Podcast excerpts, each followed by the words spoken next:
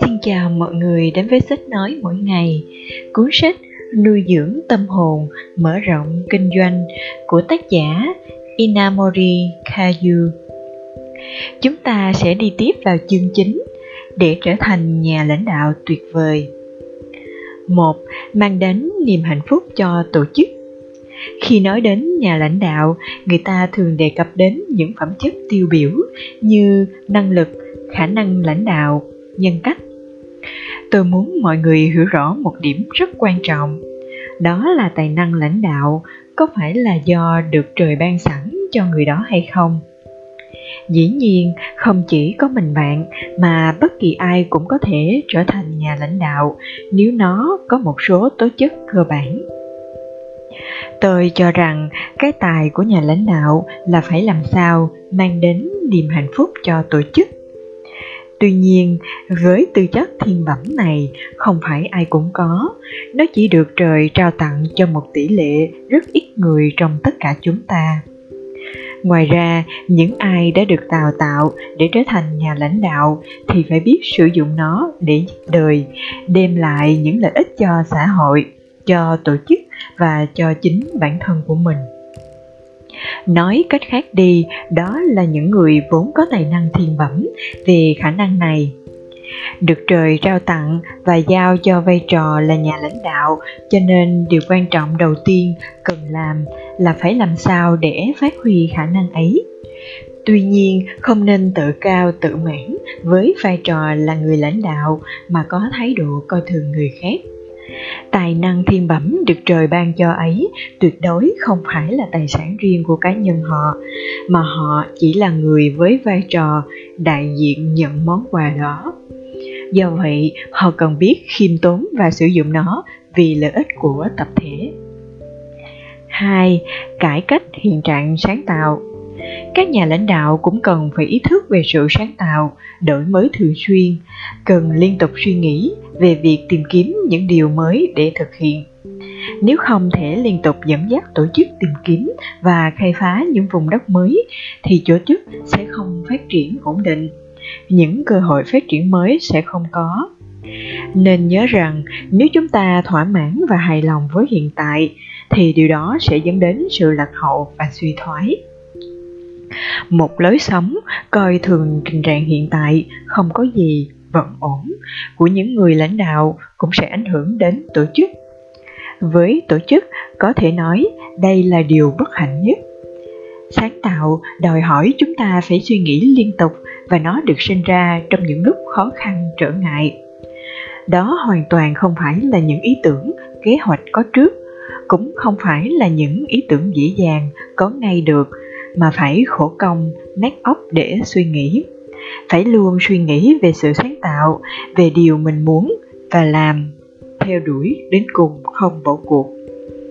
Ba có thái độ khiêm tốn. Nhà lãnh đạo cần phải rất khiêm tốn. Cũng có người khi ở một vị trí nào đó có quyền lực thì tỏ ra kiêu căng, ngạo mạn, tự cao tự đại với những người lãnh đạo đó thành công nếu có chỉ là nhất thời sống lâu dài. Khó lòng nhận được sự giúp sức của mọi người. Do đó tổ chức khó có được sự phát triển lâu dài ổn định. Gần đây, một số người có ý định mạnh mẽ về nguyên tắc tự làm chủ và đề cao các giá trị của bản thân đang dần tăng lên. Kết quả là họ trở nên đối lập, tách rời với mọi người xung quanh và khi làm việc chung thường phát sinh ra mâu thuẫn. Mặt khác, cũng có quan niệm cho rằng ngoài sự tồn tại của ta thì còn có những người khác, do vậy cần phải hòa nhập giữa cá thể với tư cách là một bộ phận của một tổ chức. Ở nhật quan niệm này có từ rất xa xưa. Tôi cho rằng dù có đối lập về quan điểm cách nhìn về sự vật hiện tượng nhưng nếu yên ổn của tổ chức vẫn được đảm bảo, thì sự hợp tác với nhau vẫn có thể. Điều này cũng phụ thuộc vào vai trò của nhà điều tiết, nhà lãnh đạo. Tóm lại, người lãnh đạo phải làm sao để tạo ra một môi trường thuận lợi với những điều kiện cơ bản tốt nhất, đồng thời phải tạo được bầu không khí thoải mái, vui vẻ, thân thiện tại nơi làm việc. Trước hết là vì cấp dưới sau đó mới vì bản thân mình. Ngoài ra người lãnh đạo cũng cần có sự kiêm tốn. Chính nhờ tinh thần biết khiêm tốn mà người lãnh đạo có thể dung hòa điều tiết và cộng tác với cấp dưới để hướng đến mục tiêu có thể phát triển lâu dài ổn định của tổ chức. 4. Chuẩn bị thước đo để đánh giá. Hàng ngày, người lãnh đạo phải thường xuyên thảo luận, bàn bạc rất nhiều điều với cấp dưới và luôn cần đưa ra những quyết định. Ngoài ra, khi trở về gia đình, họ cũng cần có những quyết định. Khi quyết định làm việc gì, chúng ta thường dựa trên những thước đo của chính mình để xem xét, đánh giá và đưa ra quyết định Tuy nhiên, thước đo này rất khó chính xác, vì dù sao đi nữa, đó cũng chỉ là dựa vào phán đoán và cảm nhận của cá nhân. Do vậy, cũng có lúc đánh giá không đúng người. Khi đánh giá ai đó, chúng ta cần đánh giá một cách khách quan, do đó không dựa vào thước đo cảm tính của bản thân mà phải xem xét toàn diện dựa trên những tiêu chuẩn đạo đức chung của xã hội. Những quy tắc của công ty và những lời nhận xét của những người xung quanh về người đó. Ngoài ra cũng có người tùy tiện tạo cho mình một thước đo thước đo này dựa vào việc phán đoán xem đó là việc có lợi cho mình hay không. Tiêu chuẩn đánh giá có vẻ chính xác, nhưng tôi cho rằng thực chất nó chỉ là phán đoán có tính chất ích kỷ. Chúng ta sẽ phải đưa ra rất nhiều phán đoán trong cuộc sống. Nếu có phán đoán đúng, chúng ta sẽ có một cuộc sống tuyệt vời.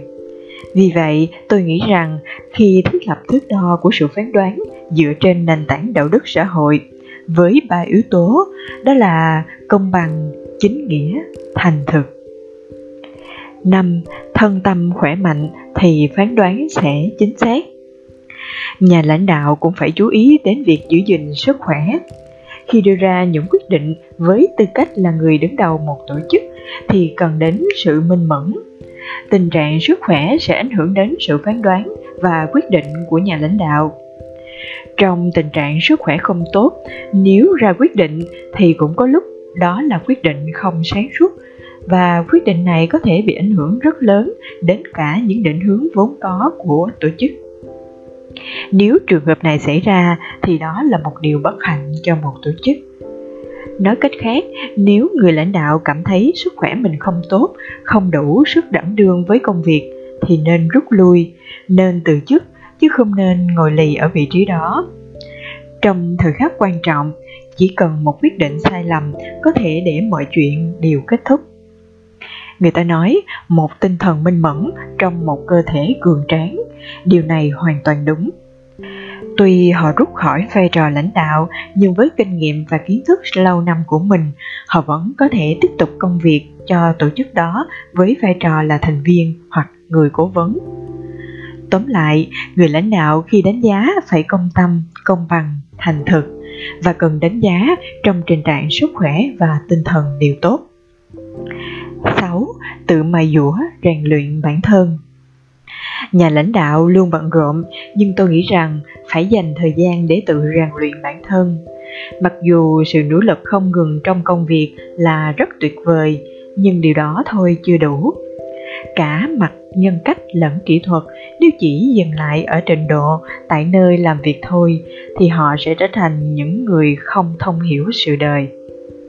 Vì không thể thấu hiểu mọi việc, nên khi xuất hiện đối thủ cạnh tranh, mâu thuẫn nhiều khi họ phải đánh mất tính lập trường của bản thân.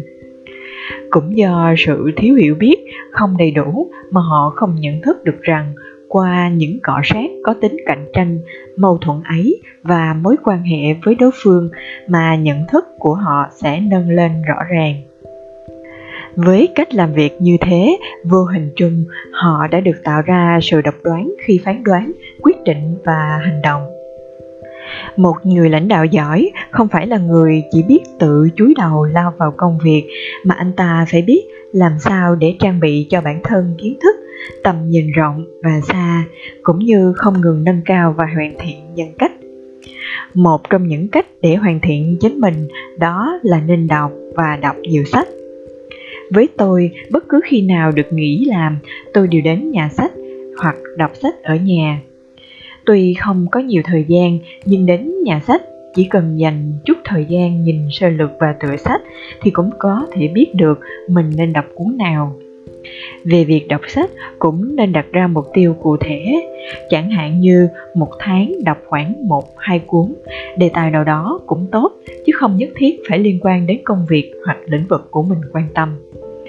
Tóm lại, tự rèn luyện và nâng cao, hoàn thiện bản thân là một trong những công việc quan trọng của người lãnh đạo. Chương 10 để tiến hành kinh doanh đúng phương hướng.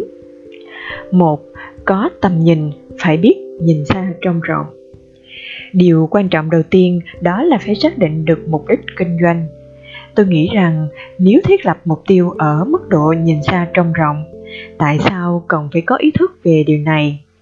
Bởi khi đam mê theo đuổi kinh doanh thì chúng ta sẽ cảm thấy trong mình luôn có một nguồn năng lượng dồi dào, tuôn trào không ngừng. Tuy nhiên, mặt trái của sự say mê đó là mục đích kinh doanh đó để làm gì? Kinh doanh vì muốn có tiền, vì lợi nhuận hay vì muốn có danh tiếng địa vị? Chúng ta kinh doanh một cách chân chính hay không? Điều này cũng cần để ý tới. Nếu kinh doanh mà cảm giác hối lỗi thì đương nhiên sẽ làm cho nguồn năng lượng nhiệt huyết của sự say mê giảm xuống con người chúng ta, ai cũng thường có khuynh hướng hám lên, hám lợi nếu hỏi 100 người thì số đông sẽ trả lời rằng mục đích kinh doanh của họ là vì họ muốn có thành tích và được mọi người kính trọng. Mục đích này có thể nói không có gì sai.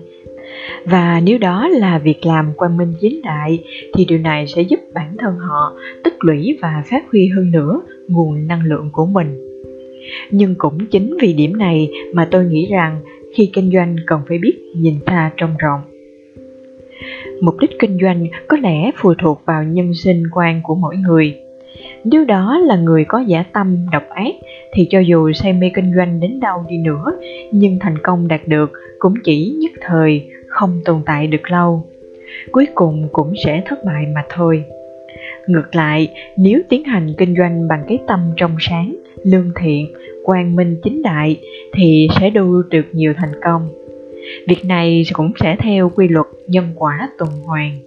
Tôi tin như vậy. 2. Quan điểm đến mục đích của tổ chức Một năm sáng lập công ty và khi bắt đầu những việc khó khăn, tôi đã nhận ra điều này. Tôi nghĩ rằng chúng tôi với tư cách là nhân viên sáng lập công ty thì phải có trách nhiệm làm sao để kỹ thuật của chúng tôi được thế giới công nhận. Tuy chỉ là công ty mới thành lập, nhưng với những người trẻ tuổi được tuyển dụng đầu tiên, chúng tôi đều nghĩ rằng có thể ủy thác, gửi gắm suốt đời cho công ty và hăng say làm việc. Tuy nhiên, trong tương lai sẽ xuất hiện cái gọi là khoảng cách giữa các nhân viên và tôi cũng có được dự đoán được điều đó, cũng như những việc không hay có thể đang chờ họ trong tương lai. Vì vậy, tôi đã suy nghĩ một cách rất nghiêm túc về mục đích thành lập công ty. Mục đích của công ty là để làm gì? Phải làm sao để cho những người đang làm việc trong công ty không cảm thấy lo lắng, tuyệt vọng về những giấc mơ họ đã và đang vẽ ra? Không cảm thấy bất an khi suy nghĩ đến tương lai khi họ không còn trẻ nữa. Từ đó, tôi đã thay đổi phương thức kinh doanh, chuyển từ việc thử nghiệm và thực hiện những kỹ thuật của bản thân thành cố gắng làm điều gì đó để cống hiến cho sự phát triển và tiến bộ của nhân loại, của con người. Nghĩa là tôi đặt mục tiêu kinh doanh không chỉ vì toàn bộ những người đang làm việc cho công ty, không phải chỉ vì đảm bảo cho cuộc sống của gia đình mà trước hết, xem việc kinh doanh là trụ cột chính để đem đến một cuộc sống có ý nghĩa và hạnh phúc. Không chỉ dừng lại ở đó, mà mục tiêu của chúng tôi là phải cố gắng hoàn thiện kỹ thuật của công ty để góp phần cống hiến cho sự phát triển chung của khoa học kỹ thuật. Ngoài ra, một phần lợi nhuận của công ty cho vào nộp thuế sẽ đóng góp phần nào cho những hoạt động phúc lợi xã hội nhờ đó có thể giúp đỡ mọi người góp phần cho sự tiến bộ và phát triển của nhân loại. Tôi đã nghĩ như thế. Ngoài mục đích này ra thì tôi không còn mục đích nào nữa khi kinh doanh. Ba chuẩn bị vector định hướng. Từ khi con người sinh ra với tư cách là cá thể nên rất thích cuộc sống tự do, thích làm những điều cho riêng của mình. Trong một tổ chức, không thể để cho mỗi cá nhân muốn làm gì thì làm, nhưng nếu có thể vừa điều hòa được giữa sự tự do sáng tạo của cá nhân và lợi ích công việc chung của tập thể thì đó là điều tuyệt vời. Từ trải nghiệm của mình tôi nhận thấy trong thực tế nếu không có sự liên kết sức mạnh của từng cá nhân thì mọi việc không thể tiến hành thuận lợi. Nhìn lại lịch sử sẽ thấy những liên kết tùy tiện. Không có mục đích không có mục tiêu rõ ràng, thì tổ chức cộng đồng ấy sẽ không thể phát triển lâu dài được. Nếu khi thành lập một tổ chức mà không có sự đồng tâm hiệp lực cùng chung chí hướng, thì sức mạnh sẽ bị phan tán, không thể duy trì, phát huy nguồn lực to mạnh, to lớn, sức mạnh tổng hợp làm nên đại sự. Do vậy, chúng ta rất cần sự chuẩn bị vector định hướng về mục tiêu phương hướng và mục tiêu phương hướng này được thành lập dựa vào những suy nghĩ chung được chia sẻ lẫn nhau. Để có suy nghĩ và hành động đúng đắn, chúng ta cần thiết lập mục tiêu đúng. Mục tiêu định hướng này phải được xây dựng dựa trên cơ sở của những tiêu chuẩn chung về mặt đạo đức, triết học và lấy đó làm cơ sở, nền tảng như một trụ cột chính để điều hòa những cá tính khác nhau của từng cá nhân khi họ cùng làm việc chung nếu có thể tạo ra một tổ chức giống như một vòng tròn đồng tâm thì rất tốt. Ở vòng tròn lớn sẽ bao gồm nhiều vòng tròn nhỏ, cùng một tâm điểm chung, nhưng cũng hoàn toàn có sự tách biệt. Như vậy, hãy coi mục tiêu chung cần hướng đến là tâm của vòng tròn.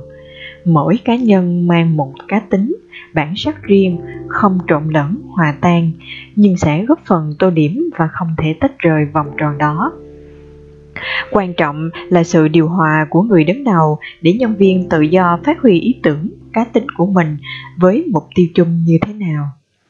Có thể thành công hay không cũng giống như việc bắn mũi tên vào vòng tròn vậy.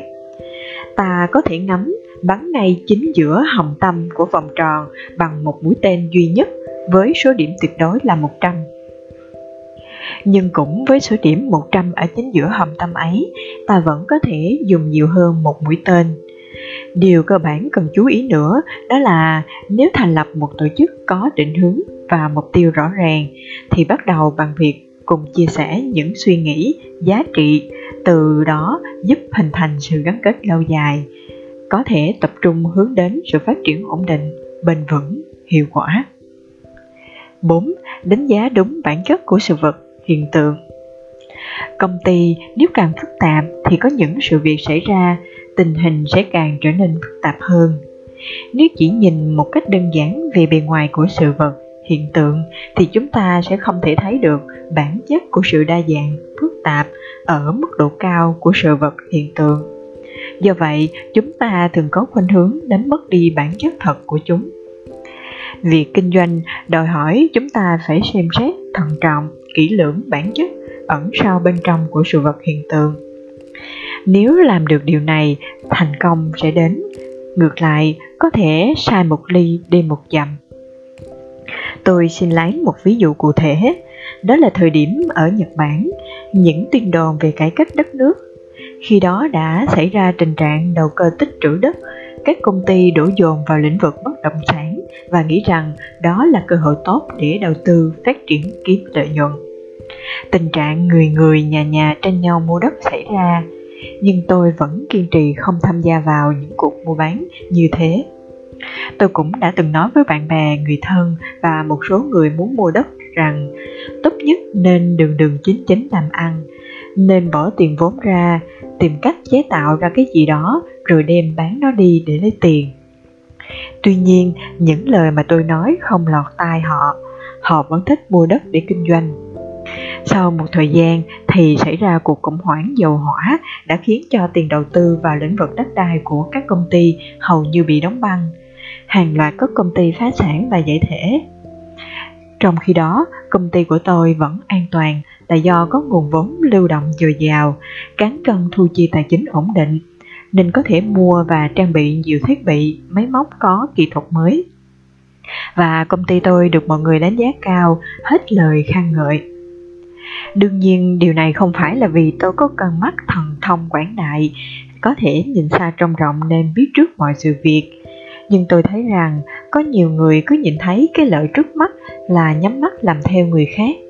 Đó là những người chỉ thấy sự bị nổi của sự vật hiện tượng mà thôi.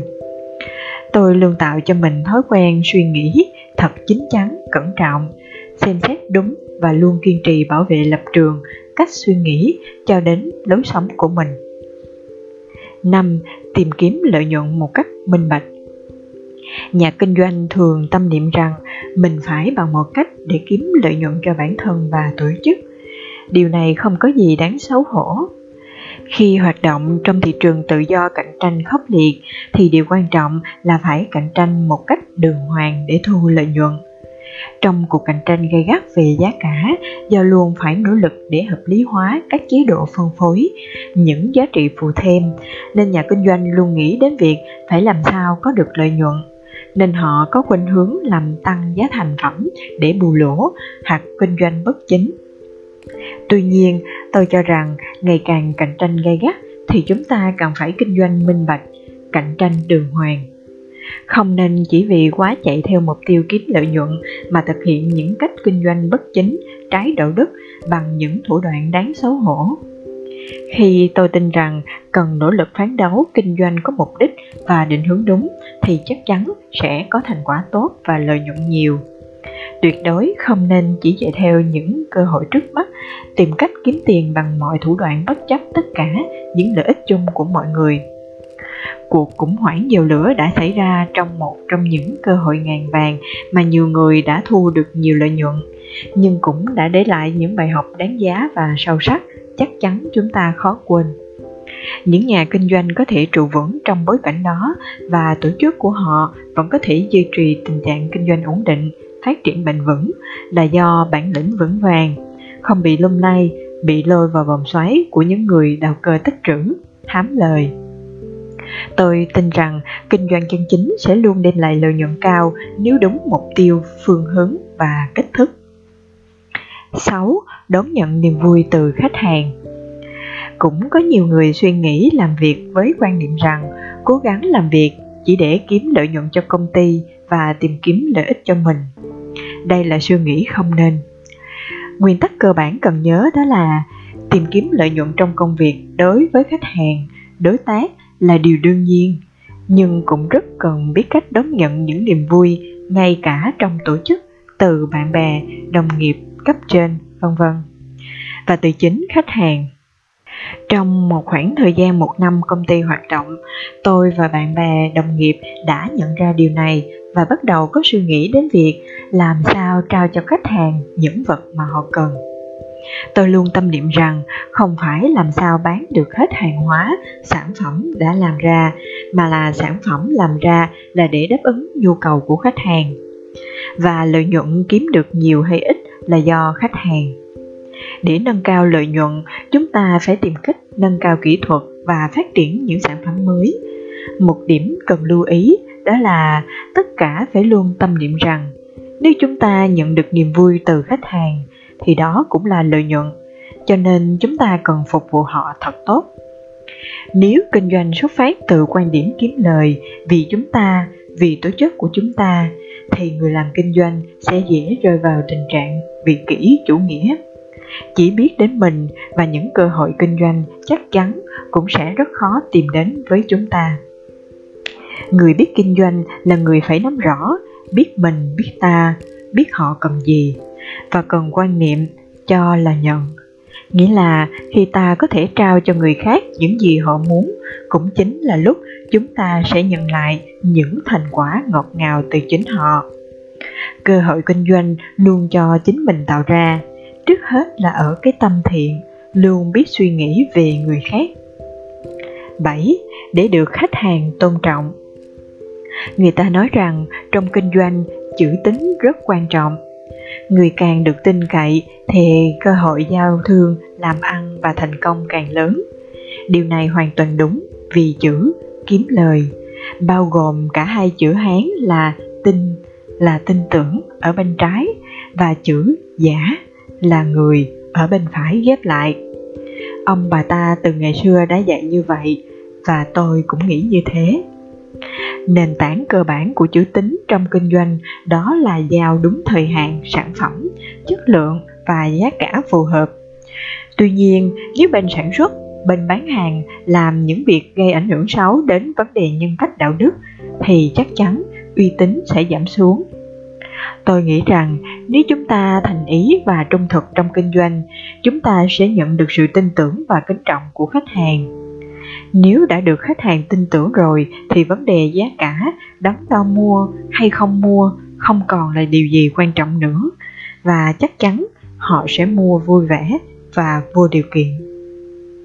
Tóm lại, đạo đức trong kinh doanh chính là chìa khóa thăng chốt vượt qua những tiêu chuẩn về giá cả, chất lượng, đúng thời gian. Đây là điều mà người kinh doanh nào cũng phải cần ghi nhớ. Kinh doanh bằng chữ tâm nói cách khác, cái gì thuận theo lý lẽ tự nhiên, hợp với đạo đức và lòng người thì sẽ được ưu thích và trôi chảy như một lẽ tất yếu của quy luật nhân quả trong cuộc sống. Để có được sự khởi đầu kinh doanh thuận lợi thì tất tiên chúng ta cần trang bị điều này. 8. Xây dựng triết lý của tổ chức. Mô hình kinh doanh kiểu Nhật đang được chú ý. Nếu nhìn theo các suy nghĩ của các nước Âu Mỹ để đánh giá thì người ta không hiểu cái được gọi là tại sao nhân viên người Nhật lại cống hiến hết mình, nhiệt tình cho công ty của họ đến như vậy. Người ta tin rằng chắc chắn phải có một hệ thống tổ chức hoàn hảo tuyệt vời trong các công ty Nhật. Thực tế thì không phải vậy. Tính siêng năng cần cù của người Nhật là giá trị đã được định hình từ nền văn hóa truyền thống Nhật Bản vốn là một đất nước nghèo tài nguyên thiên nhiên, lại thường phải chịu động đất. Do vậy, ý thức tự lập, tự làm đã được giáo dục cho trẻ em từ rất sớm. Trong những công ty Nhật, tất cả mọi người, từ người ưu tú, người lãnh đạo đều có ý thức về điều đó và họ coi nơi công ty chính là ngôi nhà của mình và họ nỗ lực cố gắng làm việc vì công ty cũng như vì bản thân của họ. Trong công ty kiểu Nhật Bản truyền thống luôn có những thành viên nòng cốt. Họ chính là những người tiêu biểu cho tinh thần làm việc, cống hiến mình vì tổ chức. Tuy nhiên, cùng với sự thay đổi của thời đại thì cũng có sự thay đổi về ý thức. Ngày nay đã xuất hiện những quan niệm vị kỷ, coi mình là trung tâm của những người làm tại công ty Nhật. Khuynh hướng chủ nghĩa cá nhân này dường như ngày càng tăng lên nếu cứ như thế này, thì chắc chắn các công ty Nhật cũng sẽ bước vào con đường suy thoái, giống như tình trạng đã từng xảy ra ở nhiều công ty Mỹ, đã buộc phải phá sản khi mà chủ nghĩa cá nhân đã phát triển một cách quá mức. Ngay cả những công ty lớn của Mỹ vốn rất coi trọng và đề cao chủ nghĩa cá nhân như ABM Heller Parker cũng đã có những chiến lược để giải thích tỉ mỉ về triết lý tư tưởng của công ty và đạt được sự phát triển ổn định và bền vững. Về khí cốt công ty Nhật, tôi nghĩ rằng vẫn cần phải có sự kế thừa và phát huy truyền thống cần cù, phải giáo dục cho thế hệ trẻ điều này.